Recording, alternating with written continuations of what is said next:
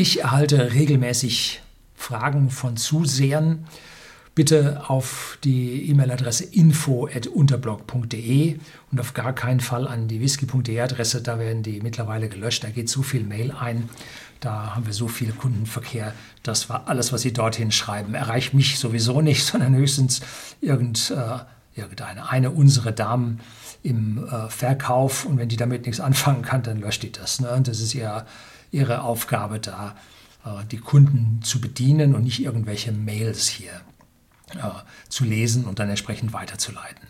Also, wenn Sie da nichts gekriegt haben, liegt es daran, dass Sie einfach gelöscht wurden. Also info.unterblog.de, da, wenn Sie hinschreiben, das lese ich jede E-Mail, aber, entschuldigen Sie, wenn Sie manchmal sehr blöd sind, dann beantworte ich sie nicht. Ich versuche immerhin äh, so ein, zwei Antworten zu geben. Es gibt welche, die spammen mich voll, die sperre ich dann. Es gibt welche, die haben vorher gefragt, wie viel darf ich Ihnen schicken.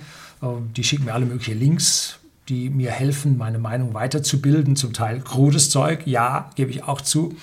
Aber äh, so ist es, äh, dass ich solche Mails gerne annehme und dann hier auch als User-Kommentar oder Zuschauerfrage oder wie auch immer dann entsprechend beantworte. Und so habe ich dieses Mal eine bekommen zu dem Kauf eines Elektroautos, weil er mit seinem Verbrenner nun nicht wirklich zufrieden ist.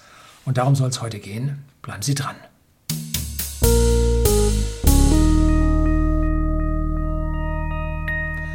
Guten Abend und herzlich willkommen im Unternehmerblog, kurz Unterblog genannt. Begleiten Sie mich auf meinem Lebensweg und lernen Sie die Geheimnisse der Gesellschaft und Wirtschaft kennen, die von Politik und Medien gerne verschwiegen werden. Und heute habe ich von einem Herrn Schmidt, ja, den Namen sage ich, gibt es, ich weiß nicht, einige hunderttausend in Deutschland von, habe ich eine Mail bekommen und er fragt mich, was er für ein Elektroauto kaufen soll, wenn es hauptsächlich um Kurzstrecke geht das Tesla Model 3, das Tesla Model Y warten auf die 4680er Zelle. Habe ich letztlich ein Video drüber gedreht, finden Sie hier unten in der Beschreibung. Und dann noch ein GF4 und zwar die Gigafactory 4, die ja in Deutschland gerade gebaut wird, ob man auf diese warten sollte. Und jetzt geht's los. Hallo Herr Lüning, seit 2013, 2014 verfolge ich Sie sporadisch bei YouTube. Seit 2018 habe ich Sie abonniert und seit drei Monaten höre ich auch Ihre Podcasts. Ja, ich merke das richtig. Die Zuschauerzahlen hier auf YouTube steigen, ja, nicht mehr so gewaltig wie früher, aber die alternativen Kanäle zu YouTube und auch die Podcasts, so gehen die rauf. Die Leute im Berufsverkehr, statt sich hier so ein ÖR-Medium reinzudröhnen, äh, holen sich einen Podcast. Ich selber habe einige Podcasts abonniert und immer wenn ich im Auto unterwegs bin, zack, höre ich die nächste Folge vom Podcast. Und auch hier gibt es Audiospuren von meinen Videos auf den Podcasts die werden häufiger aufgerufen als die Videos auf YouTube selber. Also ich habe vor kurzem mal einen Vergleich gemacht. Da war ich bei einem Drittel alternative Medien. Mittlerweile bin ich bei ungefähr 50 Prozent bei den Aufrufzahlen. Und das finde ich gut und danke, dass Sie mir an dieser Stelle folgen. Und auch auf dem Podcast bin ich in der Lage, immer Whisky Whisky.de, den Versender hochwertigen Whiskys an den privaten Endkunden in Deutschland und Österreich, als Werbung unterzubringen, weil ich diese Werbung immer auch verbal, nicht nur als eingeblendete Werbung mache, sondern auch verbal. Und damit ist mir ein Aufruf über Podcast genauso recht wie über YouTube. Ja, habe ich mit der Werbung jetzt die Werbung tatsächlich reingebracht? Jo, muss ich mir merken. So. Ähm, ich bin ein sehr wissbegieriger Mensch, gerade was Elektromobilität und Smart Home angeht. Nun überlege ich mir und meiner Familie ein Elektroauto zu kaufen, vorzugsweise einen Tesla. Dieses Ring, und da für Tesla habe ich, haben Sie hier einen, einen Referral-Link. Wenn Sie den verwenden, bekommen Sie 1500 Kilometer Freikilometer an den Ladesäulen von Tesla und ich erhalte die gleichen 1500 Kilometer frei. Weil auch meine neuen Teslas äh, ja keinen freien Supercharger mehr haben und ich hier auch auf diese Freikilometer angewiesen bin, wenn ich weiterhin kostenlos laden will. So, ähm, ein Auto Dieses Ringen begann bereits vor zwei Jahren. Da mein Fahrzeug jedoch noch relativ neu ist, habe ich diesen Gedanken immer wieder verworfen. Inzwischen habe ich jedoch ziemlich die Nase voll von unserem Fahrzeug. Ah, danke für das Lob, dass Sie mich anhören. Und ja, es ist finanziell schwierig, ein junges Neufahrzeug oder ein junges Fahrzeug, was Sie als Neufahrzeug gekauft haben, äh, jetzt durch ein elektrisches Neufahrzeug zu ersetzen. Das ist teuer. Warum? Weil der Verbrenner in den ersten Jahren die extremen Wertverlust hat und Elektroautos im Neupreis immer noch teurer sind als Verbrenner. Also Sie sind hier an zwei Stellen direkt an einer sehr, sehr schwierigen Entscheidung. Aber von Anfang. Ich fahre seit 2012 Toyota Hybrid, vier Jahre ein Jahreshybrid Kleinwagen, seit nunmehr knapp fünf Jahren einen RAV4 Hybrid SUV. Das Problem beim SUV, der Verbrauch bei der Kurzstrecke. Ausrufezeichen. Ja, wer hätte das gedacht, dass ein SUV viel, viel Strom, wollte ich sagen, äh, viel verbraucht? Ja, so sind sie nun mal. Sie sind schwer, sie haben eine große Stirnfläche, sie haben einen schlechten Wider Luftwiderstandsbeiwert, sie haben äh, ja, große Motoren drin und wenn Sie Kurzstrecke fahren, brauchen Sie da die Leistung nicht. Dann liegen Sie im Motor-Kennfeld, im Wirkungsgrad-Kennfeld, liegen Sie ganz, ganz schlecht. Hier habe ich über Motor-Kennfelder mal ein Video gedreht und da ist vollkommen klar, dass der Wagen viel verbraucht. Mein Kleinwagen, den ich von 2012 bis 2016 fuhr, verbrauchte im Mix Sommer, Winter, Lang- und Kurzstrecke, Autobahn über Land und Stadt über alles 4,2 Liter auf 100 Kilometer. Das ist ein toller Wert, allerdings wird er vom Prius geschlagen. Da habe ich also mehrere hier äh, Beiträge bekommen. Und vor allem, wenn man Sägezahnfahren macht, dann wird der Prius richtig gut oder werden die ganzen Hybride richtig gut. Man tritt rein auf 80 Prozent Leistung, dann ist der Wirkungsgrad des Verbrennungsmotors besonders gut. Und jetzt hat der Motor Überschussleistung und lädt damit die Batterie. Und wenn Sie jetzt auf den anderen, das nächste Fahrzeug auflaufen, wenn Sie zu schnell für die Kurve werden, oder auf der Autobahn zu schnell werden mit dem Luftwiderstand, nehmen Sie das Gas weg. Jetzt rollt der Wagen aus, was er an Leistung braucht, zumindest mal im Stadtverkehr und so, können Sie aus der Batterie wieder rausnehmen. Äh, und der Motor ist aus. Das heißt, Wirkungsgrad gut. Dann, wenn Sie wieder zu langsam werden, drehen Sie wieder voll rein. Sehr guter Wirkungsgrad. Das heißt, Sie fahren intermittierend mit dem Verbrennungsmotor im Hybrid einen sehr, sehr guten Wirkungsgrad und fahren den Rest, wo der Wirkungsgrad schlecht wäre, auf Ihrem Elektromotor mit dem kleinen Akku drin. Also so lassen sich Verbräuche bei Hybriden nochmal um einen Liter senken. Ne? Also das ist eigentlich auch faktisch nach, äh, ausprobiert und nachgewiesen von Zusehen hier auf dem Kanal die beste Art und Weise, wie man verbrauchssparend mit diesen Autos fährt. Allerdings aufgemerkt, sollen sie nicht machen, wenn sie hier in ganzen Stau Stauverkehr, äh, Stadtverkehr und so weiter sind, da behindern sie die anderen Leute, können sie nicht machen. Ne? Aber so, wenn sie auf der Autobahn fahren, vor ihnen niemand, hinter ihnen niemand, dann können sie zwischen 18 und 140 hier intermittierend fahren, Sägezahn fahren und alles ist gut. So, die Werksangabe liegt bei 3,6 bis 3,9 Liter und da waren nur am oberen Ende von 3,9 Litern. Von daher war ich zufrieden und in diesem Zusammenhang wollte ich ein begeisterter Fan von Teilzeitstromern. Im Gegensatz zu meinem Umfeld im Freundes- und Familienkreis war ich bereit für den Umstieg ne, vom Teilzeitstromer auf den Elektrowagen. Äh, neben dem niedrigen Verbrauch war das geräuschlose Dahinsegeln einfach genial. Da meine Frau und ich je nur einen Kleinwagen fuhren, die Familie aber wuchs, sehr gut, brauchten wir irgendwann mehr Platz und Sicherheit, also kamen Überlegungen hoch, und ein Van oder SUV zu kaufen. Da zu diesem Zeitpunkt der RAV4 als Hybrid herauskam und meine Erfahrungen mit der Hybridtechnik recht positiv waren, war hier die erste Wahl. Werksangabe waren 5,1 Liter auf 100 Kilometer und ich nahm an, auch diese zu schaffen. Unsere Wege zur Arbeit, Einkäufe, Schule, Kindergarten, Großeltern befinden sich in einem Radius von drei Kilometern, teilweise nur ein paar hundert Meter, um größere Einkäufe zu transportieren.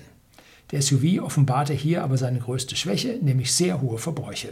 Gerade im Winter, wenn ich von der Arbeit bei niedrigen Temperaturen heimfahre, beim Arbeitsweg von zwei Kilometern sind die Verbräuche gut und gerne auf 17 Litern und mehr nach oben gestiegen. Damit wir uns nicht falsch verstehen, solange ich das Fahrzeug mindestens 15 Kilometer am Stück bewege, schaffe ich auf der Landstraße Verbräuche von 5,6 Litern.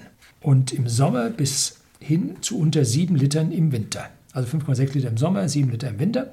Auf der Autobahn bewegt sich der Verbrauch bei 130 Menschen nur bei 8 Litern auf 100 Kilometer. Also bitte hier nicht verwechseln, ist kein Diesel, ist ein Ottomotor. Ne? Ab 150 bis 160 Kilometer pro Stunde explodiert der Verbrauch auf 13 Liter und mehr. Ja, Sie fahren da einen Backstein gegen den Wind.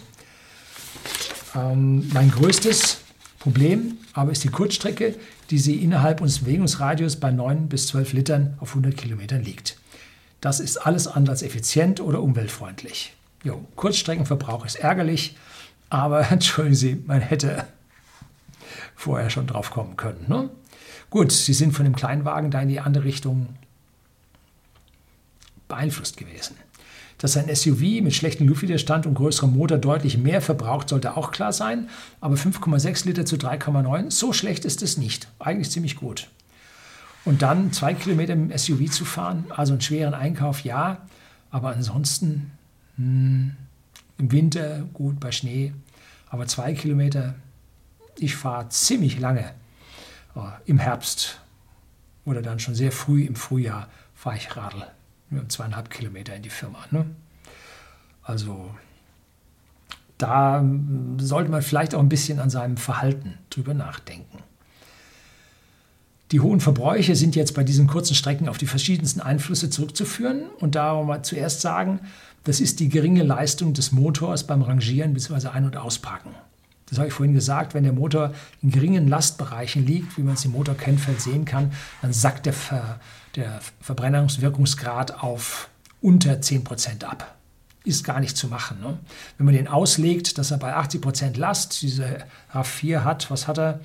150 PS, also mehr als 130 bestimmt, 180 kann ich mir auch vorstellen. Ähm, so, und jetzt 80% Leistung davon ist heftig. Und wenn Sie jetzt da rumrangieren, Leerlaufphase haben und so, da braucht der Wagen 5 kW, 7 kW, irgend so was, kleine Größe. Und da ist der Verbrauch halt unendlich schlecht. Drosselklappenverluste, äh, Ein-Ausströmverluste. Ja, also suchen Sie was aus. Alles an diesem Motor ist in diesem Leistungsbereich komplett schlecht. Dann die Leerlaufphasen, da haben Sie natürlich einen Wirkungsgrad 0. Ne? Der verbraucht Deshalb gibt es auch nie Kilometer, äh, Liter pro Kilometer angezeigt, sondern immer nur Liter pro Stunde. Ne? Sie machen keine Kilometer. Und dann noch die Schaltzeit. Ich nehme an, Sie haben ein Schaltungsfahrzeug und immer wenn Sie schalten, läuft der Motor im Leerlauf, kein Vortrieb. Und wenn Sie dann langsam fahren, einen auspacken, sehr viel wird geschalten, sehr viel haben Sie Leerlaufzeiten. Alles verschlechtert den Wirkungsgrad. Und dass der Wagen dann bei 130 km pro Stunde 8 Liter verbraucht, das ist halt SUV. Ne? Hohes Fahrzeug. Breit, große Querschnittsfläche und schlechter CV-Wert. Und schon ist es klar. Jetzt geht es bei ihm weiter. So viel zur Einleitung. Nun zu meinen Fragen. Kann ein Elektroauto bei solch kurzen Strecken punkten oder braucht auch dieses, beispielsweise zum Erwärmen der Akkus, bei solch kurzen Strecken mehr Strom? Welcher Akku ist hier der bessere, da der LFP-Akku ja bekanntlich ein Problem mit Kälte hat, das Model 3 Standard Range Plus aber preislich unschlagbar ist? Reicht ein Model 3 für eine vierköpfige Familie oder muss es dann doch ein Model Y sein? Hm. Ja, E-Autos verbrauchen im Kurzstreckenverkehr mehr. Wenn wir unser Model 3 auf dieser ist ein Long Range, ähm, das heißt Dual-Motor, einer vorne, einer hinten, auf so kurzen Strecken bewegen, dann haben wir ungefähr den doppelten Verbrauch. Das ist natürlich heftig. Ne? Normalerweise auf solchen Kurzstrecken äh, oder in solchen Langsamfahrten hat man so irgendwo 10, 11 Kilowattstunden pro 100 Kilometer und bei diesen Kurzstrecken kommen wir doch auf über 200. Ne? Also da ist mehr. Jetzt das Aufheizen des Akkus, ja, ist ein Thema, aber die Leistung des, der Heizung ist begrenzt. Da heizt man, wenn Sie also nur einen Motor da drin haben, heizt man mit maximal, glaube ich, 3,5 kW das Kühlwasser oder so. Und das ist auch das, was Sie zum Fahren brauchen. Also ein Faktor 2 ja, aber dass Sie einen Faktor 3 haben am Verbrenner, das werden Sie beim Elektroauto an der Stelle nicht haben. Jetzt zur Größe des Fahrzeugs. Wenn Ihre Kinder unter 1,50 Meter sind, dann reicht aus meiner Sicht das Model 3 ganz locker aus. Wir sind jetzt ein paar Mal so zum Kurztrip, zum Wochenende sind wir mal äh, in die Berge gefahren und Verwandtschaft besuchen und so. Ähm, da kriegt man sehr viele Koffer rein. Wir sind auch, als wir das letzte Mal äh, auf, äh, weggeflogen sind, haben wir hinten auch unsere Koffer da reingepackt. Alles prima, geht super. Ne? Ähm, wenn Sie jedoch jetzt so junge Familie haben, dass Sie ein Kinderbett mitnehmen müssen oder dann eine Frau haben oder auch Sie selber, Entschuldigung, äh, eine Modenschau mitnehmen wollen, wird die Sache dann doch halbwegs schwierig. Äh, da kann es dann knapper werden, aber sie haben vorne noch den Frank, wo also auch noch ganz gut was reingeht. Um, also ich sehe für eine vierköpfige Familie überhaupt kein Problem. Mehr Platz als in einem Golf und ein Golf ist für eine vierköpfige Familie äh, üblich, haben sie in dem Model 3 auf jeden Fall. Das Problem der, äh, der Akkus, dieser LFP-Akkus, liegt nicht im Verbrauch, liegt nicht im ja, im Stromverbrauch oder im Wirkungsgrad der Akkumulatoren. Wenn es wärmer wird, bekommt man den Strom aus dem Akku wieder raus. Das liegt daran, wenn das Ding kalt wird, wird äh, der Elektrolyt zäh, die Lithium-Ionen bewegen sich schlechter und sie bekommen die Leistung aus dem nicht raus. Beziehungsweise wenn Sie aufladen wollen, dürfen Sie die hohe Leistung nicht reinbekommen, äh, reinschieben, weil die Ionen sich einfach langsamer und schwerer bewegen. Äh, das macht die Problematik aus, nicht den Verbrauch. Wenn es wieder wärmer wird, kriegen Sie die ganze Restenergie aus dem Akku wieder raus. Also Wirkungsgrad an der Stelle ist es nicht.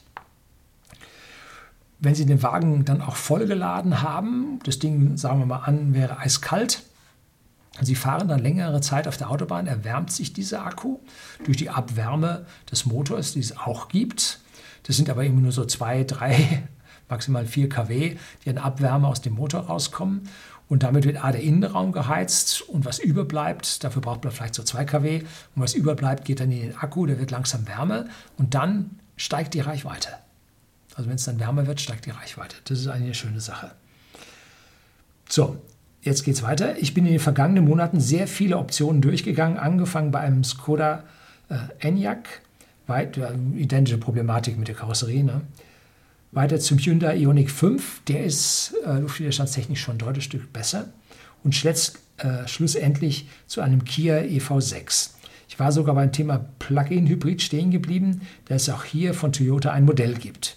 Hier gibt es allerdings drei Probleme. Das erste hat mir Ove Kröger mit seinem Kanal schon beantwortet, nämlich dass man ein Plug-in zwar über Wochen rein elektrisch betreiben kann, der Benzinmotor hier aber doch so seine Probleme mit der Zeit bekommt. Klar, und Sie müssen die Inspektionen für das Ding machen. Ne? Ölwechsel müssen Sie nach Zeit machen, nicht nach Kilometer. Also die Kosten fressen Sie, zumindest mal am Anfang, wenn Sie innerhalb der Garantie sind. Später können Sie da äh, die Ölwechsel aus meiner persönlichen Sicht, keine Empfehlung, ein bisschen weiter rausziehen, um, um ja, hier einfach Geld an diesem Ölwechsel zu sparen. Allerdings kann das ganze System dann dort auch langsam Kondenswasser ziehen und dann kann es innen drin das Rosten anfangen, wenn Sie den nicht oft genug anlassen und so. Könnte schon schwierig werden. Ne?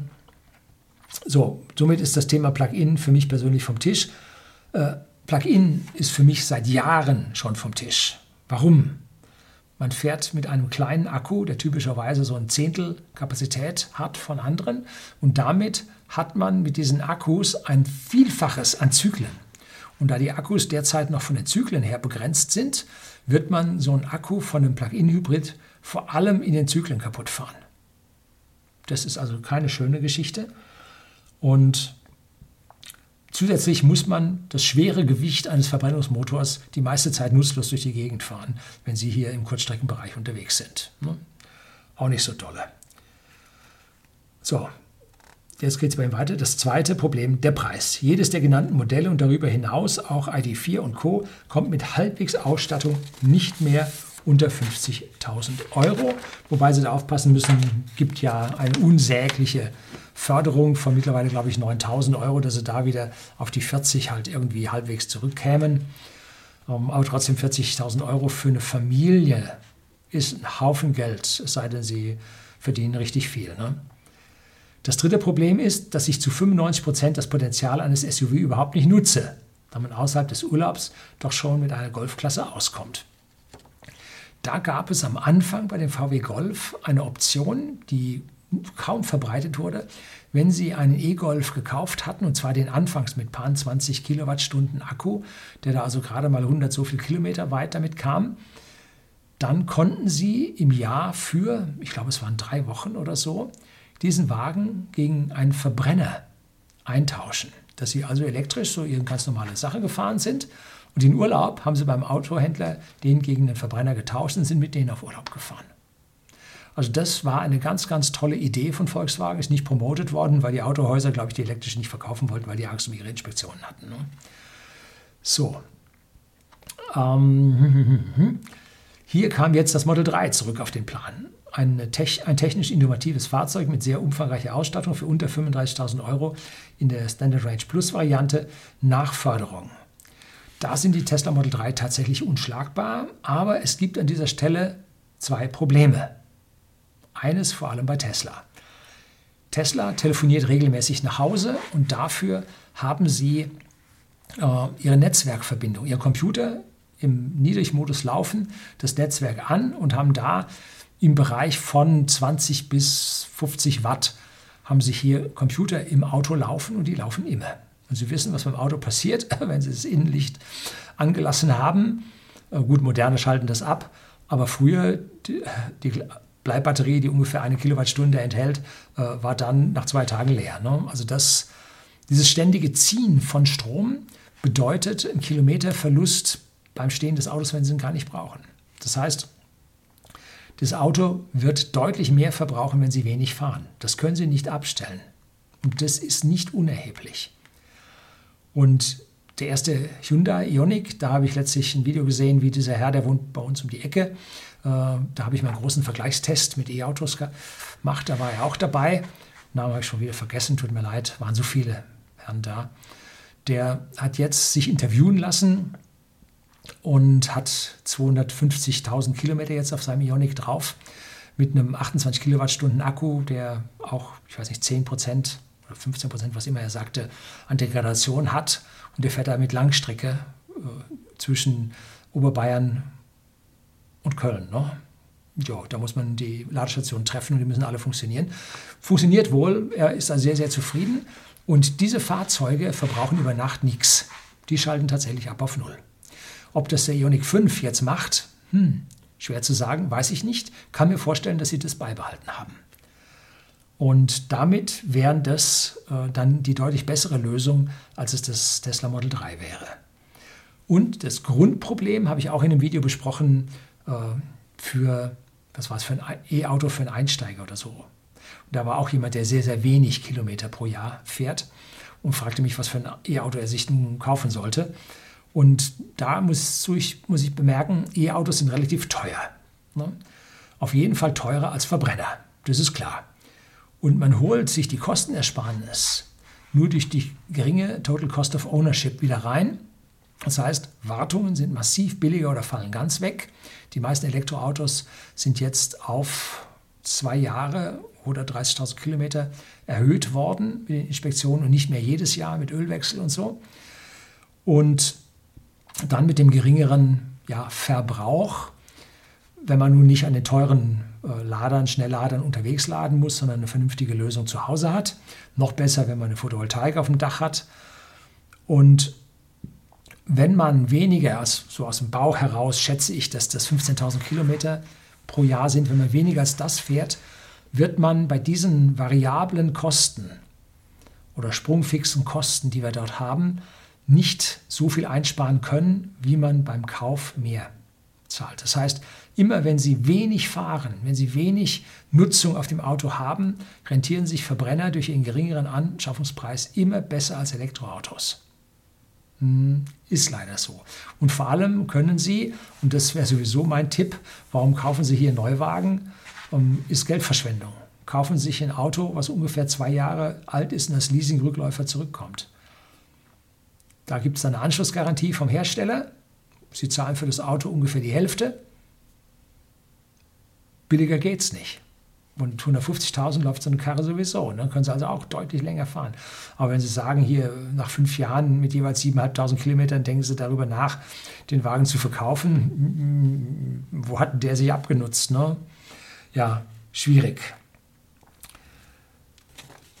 Dann ähm, muss man sich darüber nachdenken, was die entsprechende Entscheidung ist, jetzt ihren RAV4 nach fünf Jahren zu verkaufen.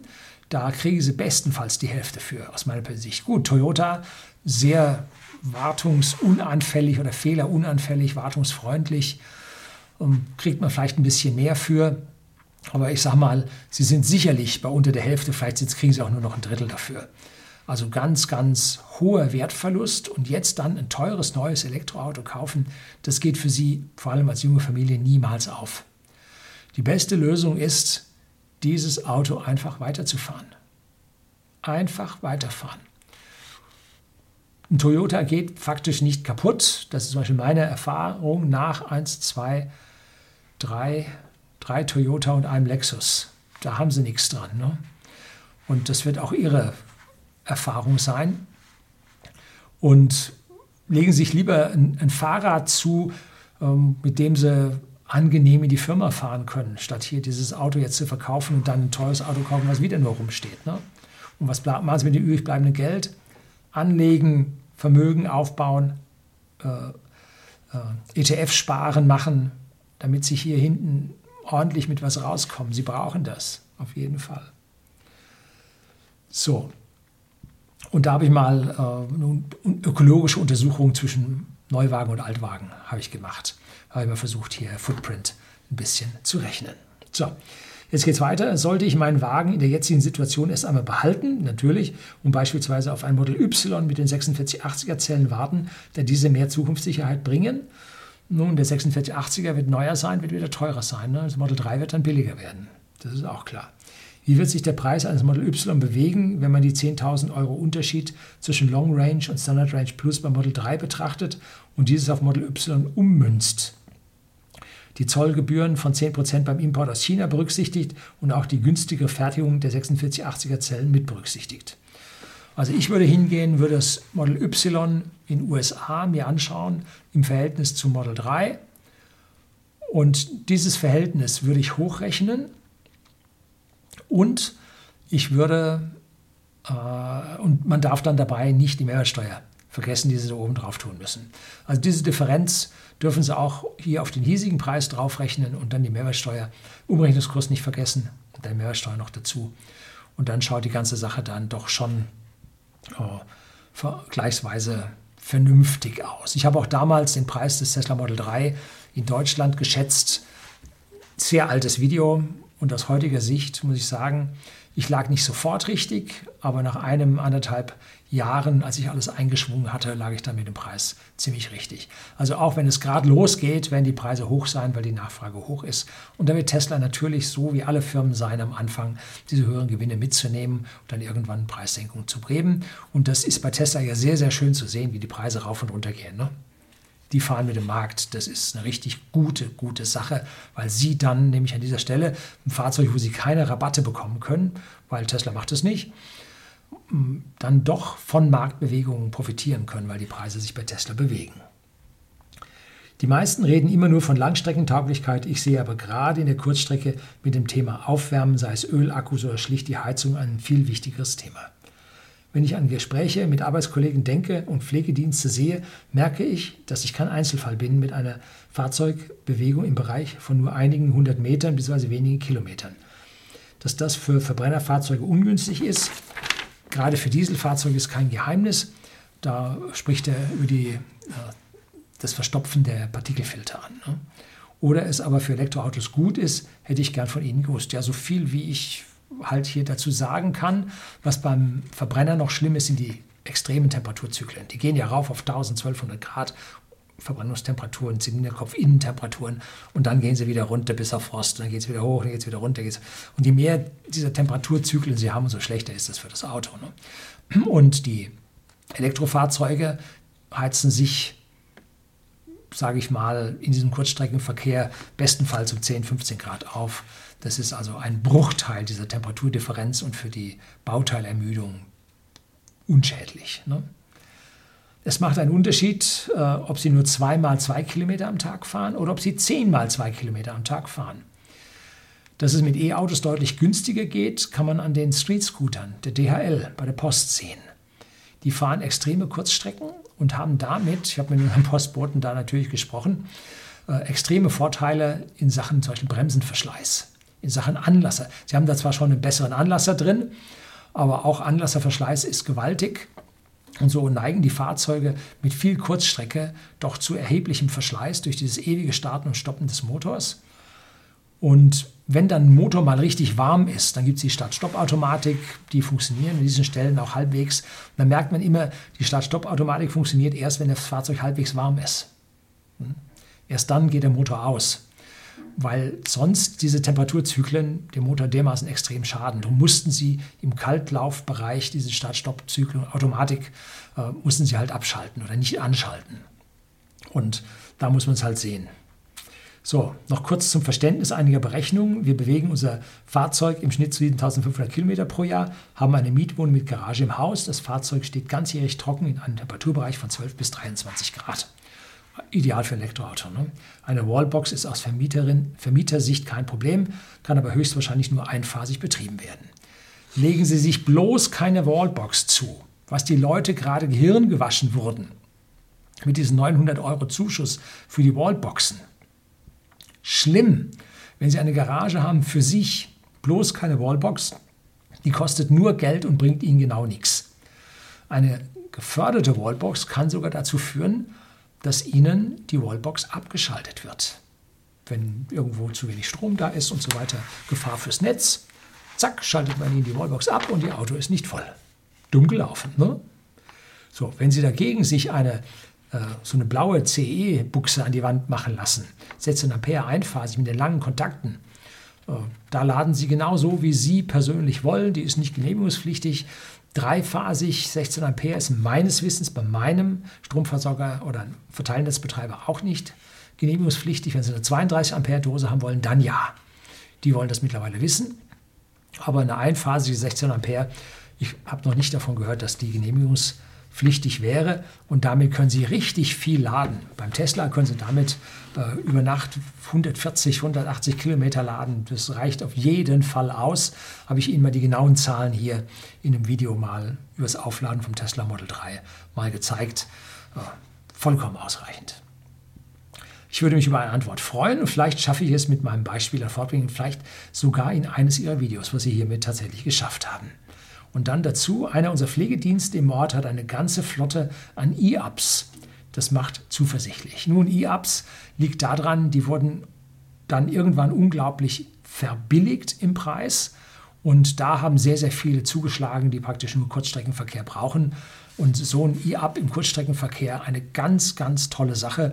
Und ich habe letztlich in Jettingen-Scheppach am Supercharger sind nebendran auch die äh, anderen Ladestationen habe ich ein E-Up gesehen, der kam, glaube ich, aus Bayreuth und war auf dem Weg an Bodensee und hat also da zwischendrin am Schnelllader geladen, dass man mit dem E-Up tatsächlich auch größere Strecken schaffen kann. Deshalb die prinzipielle Idee, wenn Sie einen Groß- und einen Kleinwagen haben, dann sollten Sie, wann immer es geht, mit dem Kleinwagen unterwegs sein, weil er billiger ist. Und dieser Kleinwagen sollte, wenn er ausreichend Kilometer hat, auf jeden Fall elektrisch sein. Den großen, den Sie seltener bewegen, der kann da ruhig Verbrenner sein. Es nutzt für die Elektromobilität am meisten, wenn Sie das Fahrzeug möglichst häufig, möglichst viel, möglichst hohe Kilometerzahl bewegen. Klingt auf den ersten Blick komisch, aber der höhere Anschaffungspreis und der niedrige Verbrauch und die niedrigen Wartungskosten pro Kilometer, die reißen das an dieser Stelle raus und machen das Fahrzeug dann an dieser Stelle ideal zu bewegen. So, das soll es gewesen sein. Herzlichen Dank fürs Zuschauen.